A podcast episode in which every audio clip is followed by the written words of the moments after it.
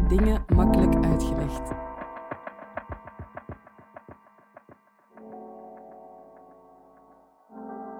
Dit is de podcast van Moeilijke dingen makkelijk uitgelegd. Wie de wereld wilt verbeteren, moet wel begrijpen hoe die werkt. Daarom laten we in Moeilijke dingen makkelijk uitgelegd een expert 10 minuten aan het woord om een complex onderwerp uit te leggen.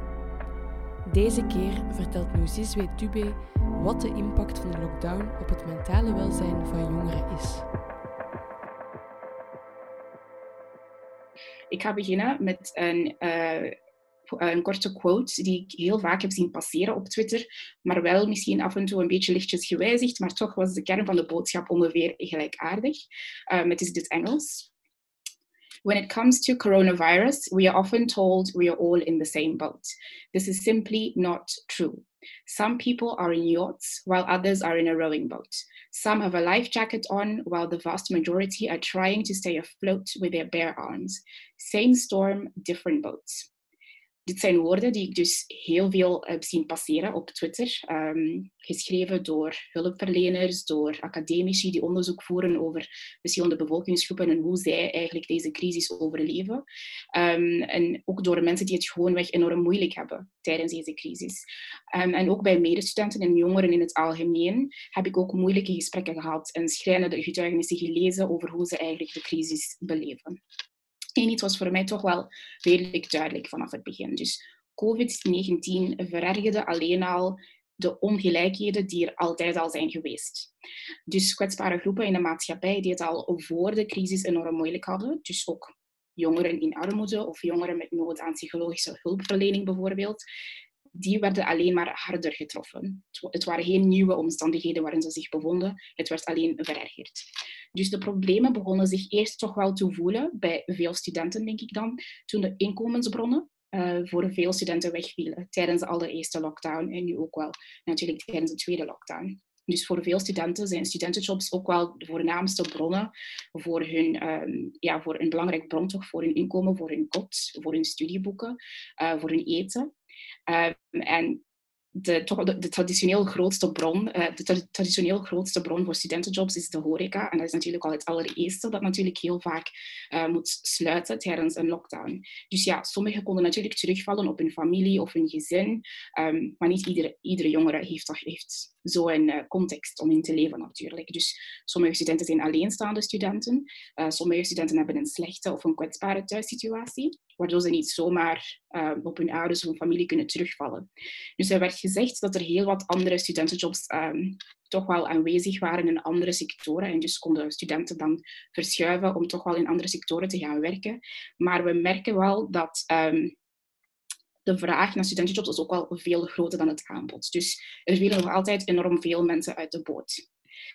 Um, en dat studentenjobs ook wel wegvallen, heeft een verschillende impact naar gelang je eigen omstandigheden. Dus sommige studenten werken om gewoonweg extra zak geld te hebben. Terwijl, zoals ik al gezegd heb in het begin, sommige studenten werken letterlijk om hun studiegeld, om hun kothuur, om hun eten te kunnen betalen. Dus daar zijn er echt wel grote verschillen. En die financiële consequenties daarvan laten zich voelen ook natuurlijk op je mentale gezondheid enzovoort als studenten. En dus voor een groot deel van studenten zijn veel inkomsten weggevallen, maar zijn hun uitgaven nog altijd dezelfde gebleven. Want je moet nog altijd je boeken kopen, je moet nog altijd je cultuur betalen. Ook onze lessen moesten natuurlijk wel plots helemaal online plaatsvinden. Dus zowel goed functionerend internet als een laptop of een computer waren nu echt wel heel noodzakelijk. En dat waren ze ook voor de COVID-crisis, maar opnieuw, heel veel mensen weten niet dat enorm veel studenten geen laptop of misschien gewoon geen of toch geen goed functionerend internet thuis hebben, bijvoorbeeld. Dus um, ze vallen dan vaak terug op laptops uh, en computers die beschikbaar zijn in uh, bibliotheken of leercentra binnenin hoger onderwijsinstellingen. Um, anderen gebruiken dan ook de internet van die hoger onderwijsinstellingen zelf om hun taken te kunnen maken, bijvoorbeeld. Um, en dat viel dan natuurlijk allemaal weg tijdens de allereerste lockdown en nu ook in de verder verloop van, de tweede, van het eerste semester nu in de tweede lockdown. Um, en ik zag ook wel reportages passeren van mensen die dan ineens um, met hun 4G hun taken moesten doorsturen, um, om, dat, om dat toch op tijd te kunnen indienen bijvoorbeeld. en dat is wat in, ja, in gemiddelde in wat de gemiddelde student noemt normale tijden, zijn deze leefsituaties van deze studenten normaal gezien niet zichtbaar. Maar juist door de omstandigheden die toch wel precies zijn aan een pandemie, was het wel echt immens, immens zichtbaar, omdat, omdat er gewoon, gewoonweg geen andere oplossing was, geen vangnet was. Um, sommige hoger onderwijsinstellingen hebben wel geprobeerd om gratis uitleendiensten bijvoorbeeld te organiseren, zodat studenten ook wel laptops konden komen um, lenen.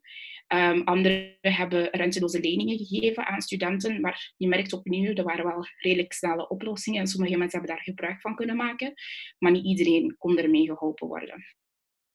En los van die studiegerelateerde uitdagingen, is onze mentaal welbevinden gewoon als studenten en jongeren gewoon een uitdaging voor heel veel van ons in normale tijden, maar opnieuw alleen verergerd tijdens deze crisis. Dus tijdens de eerste golf konden sommige studenten thuis bij hun ouders of familie um, gebruik maken van hun tuin, bijvoorbeeld, uh, tijdens het warme weer. Ik herinner mij allereerst die uh, examenperiode in de tweede semester dan, hè, tijdens de allereerste lockdown een tuin hebben was wel echt een luxe op dat moment, omdat heel veel studenten, ze, wonen, ze blijven op kot, omdat ze misschien niet naar huis kunnen gaan, of um, andere studenten um, wonen in kleinere appartementen, in studio's enzovoort. En die hebben geen toegang tot de openbare ruimte. En in de allereerste lockdown, ik herinner mij nog, het werd toch wel sterk afgeraden om te vaak naar de parken te gaan, omdat er enorm veel mensen daar naartoe gingen. Dus daar merk je toch ook weer dat um, de beleving van de COVID-crisis ook opnieuw, ook opnieuw sterk afhangt van die socio-economische achtergrond. En voor veel studenten we willen dat ook wel uit de boot. Want ja, ik woon ook in een, appartement. Um, dan heb ik ook geen tuin. En heel veel studenten konden zich daar wel in vinden en vonden het, vonden het heel moeilijk om toch wel in de natuur opnieuw te kunnen komen of gewoon weg te ontspannen um, ergens ja, met een, in een tuin. En dat was niet voor iedereen een evidentie. En dus specifiek over het mentaal welbevinden van jongeren is het ook weer een geval van het verergeren van een situatie die al voor de crisis enorm erg was. Dus niet iedere jongere heeft het geld om dan bijvoorbeeld meerdere sessies bij een psycholoog te kunnen gaan, bijvoorbeeld. Verschillende universiteiten eh, bieden inderdaad wel die zorg aan verlaagde tarieven aan. Ik weet dat ze dat doen aan de KU Leuven bijvoorbeeld. Maar ook die blijven voor veel studenten uit lagere socio-economische milieus gewoonweg te duur in normale omstandigheden. En dus nu tijdens de lockdown, als jobs ook wegvallen, ja, dan vallen heel veel studenten enorm uit de boot natuurlijk. En daarnaast is onze mentaal welbevinden gewoon toch wel een goede mentaal welbevinden is noodzakelijk om te kunnen slagen op je examens. Dus hier zie je dan ook dat het voor eerstejaarsstudenten, die hebben dan ook bijkomende um, moeilijkheden, denk ik dan. Ook naast internationale studenten heb ik wel gemerkt. Um, een groot deel van dit semester hebben we al helemaal online gehad. De laatste weken, binnen een paar weken, een paar dagen bij wijze van spreken, begint al onze blok, uh, of kerstvakantie, maar dan bij wijze van spreken gewoon onze blok. Um, en, net gisteren stuurden directoren van verschillende universiteiten uh, in Vlaanderen uh, e-mails door, waarbij ze ons eigenlijk lieten weten dat tenminste de eerste vier weken van onze tweede semester ook helemaal opnieuw online zullen verlopen. En je zag toch wel dat er bij heel veel studenten een, enorm veel perspectief wegviel. Heel veel studenten waren toch wel aan het hopen op oké, als we die examens doorkomen, dan kunnen we misschien um, een tweede semester beginnen, zeker voor eerstejaarsstudenten, om toch weer opnieuw in aanraking te komen met mensen, vrienden te maken, een beetje sociaal contact te kunnen hebben. Want het onderwijs gebeuren is ook wel echt een groepsgebeuren. Um, en dat, is ook uit, onderzoek gebleken natuurlijk dat dat noodzakelijk is. Um, en dus dat kwam wel wat hard aan bij heel veel studenten, zeker bij eerstejaarsstudenten en ook internationale studenten. Um, ik heb dan ook gelezen, bijvoorbeeld in Veto, een paar dagen geleden, ze hebben een enquête genomen bij internationale studenten en daarbij viel het op dat 40% van de respondenten eigenlijk vaak tot altijd eenzaam is. Dus dat zijn specifiek internationale studenten. En 40% van de respondenten zijn ook bang om corona op te lopen op kot, want ze zijn natuurlijk wel geleerd. Dus eenzaamheid, isolatie en angst um, is de norm voor veel studenten geworden eigenlijk tijdens um, de, laatste maanden, de laatste maanden. Dus de gevolgen van al deze besproken elementen die laten zich wel voelen, ook op langere termijn. Want opnieuw, studenten uit lagere socio-economische milieus doen een beroep op een studiebeurs bijvoorbeeld. En in het geval uh, dat zij lagere studiepunten behalen door deze moeilijkheden die er nu zijn, um, dan heeft het niet alleen een impact op hun studieduur, maar ook op, de, op, de, ja, op hoeveel geld dat je ook krijgt van die studietoelage zelf. Dus natuurlijk, heel veel studenten die studeren ook wel vorig jaar af of gaan nu nog hun volle crisis afstuderen. De arbeidsmarkt is al in normale tijden enorm competitief. Dit is ook opnieuw alleen verergerd in deze crisis. En dan zag je bij sommigen die dat dan wel kunnen. Uh, ze hebben beslist om iets anders erbij te studeren, om toch wel te vermijden dat ze in een heel krappe situatie zouden komen op de arbeidsmarkt, waarbij ze enorm veel stress erbij zouden, op, zouden oplopen. Dus na de eerste lockdown was de KU Leuven bijvoorbeeld heel blij met de gemiddelde examenresultaten die hoger waren in, dan in normale tijden, zoals ze hebben gezegd. Met enorm veel trots, heb ik gemerkt. En het, voor mij, het probleem al met die cijfers, is dat ze de vele verhalen van veel studenten waarmee ik in aanraking kom, um, die het enorm moeilijk hadden, toch wel verbergen. En uh, dan is er een gevaar dat, een, dat hogere onderwijsinstellingen gewoon uh, meegaan in dat hele discours van uh, ja, die, die, punten waren toch hoger dan gemiddeld, dus dan is alles oké. En dan laten we al die andere verhalen van mensen in kwetsbare milieus toch wel ondergesneeuwd geraken. En dat is wel echt een heel groot gevaar. Een verdere vaststelling die ik ook al heb gezien, gewoon als student, um, zeker voornamelijk aan de KU Leuven, um, is toch wel die opmerking over wie de voornaamste jobs uitvoert, die voor ons als maatschappij en dus ook als studenten essentieel zijn geweest om toch wel op een veilige manier de voorbije maanden te kunnen leven. En ik spreek dan over verpleegkundigen, over verzorgers, bloedpersoneel enzovoort. Um, het gaat om veel beroepen die, naar mijn mening, toch ondergewaardeerd zijn. En, maar dan zie je dan dat er voornamelijk heel veel jonge vrouwen in die, uh, in die beroepen te werkzaam zijn. Uh, in sommige gevallen ook heel veel jonge zwarte mensen en jonge mensen van kleur bijvoorbeeld.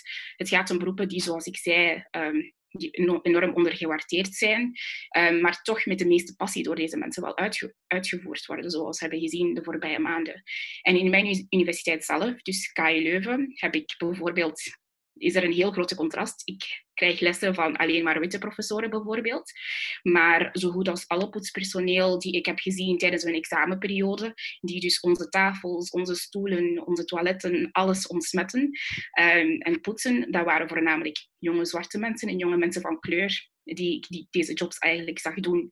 En die contrast voor mij was toch wel heel opvallend en liet mij toch wel zien over hoe dat ook, want dat zijn dan voornamelijk jonge mensen die deze jobs ook deden, hoe dat onze maatschappij toch ook wel weer opnieuw verdeeld is en hoe dat welke lasten in de maatschappij tijdens een pandemie voornamelijk liggen bij jonge zwarte mensen, jonge vrouwen, jonge mensen van kleur bijvoorbeeld.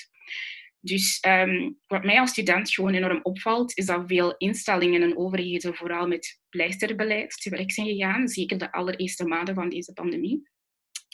Maar ik denk dat wij als jongeren en als studenten gewoonweg beter verdienen. Dus we verdienen ook in normale tijden een laptop met goed functionerend internet.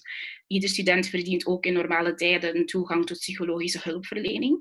Ieder student verdient ook in normale tijden te kunnen studeren zonder zorgen over studiekosten die niet betaald kunnen worden bijvoorbeeld. Dus we hebben ook nood aan perspectief, dus zeker in de komende weken die in het teken van onze examens staan.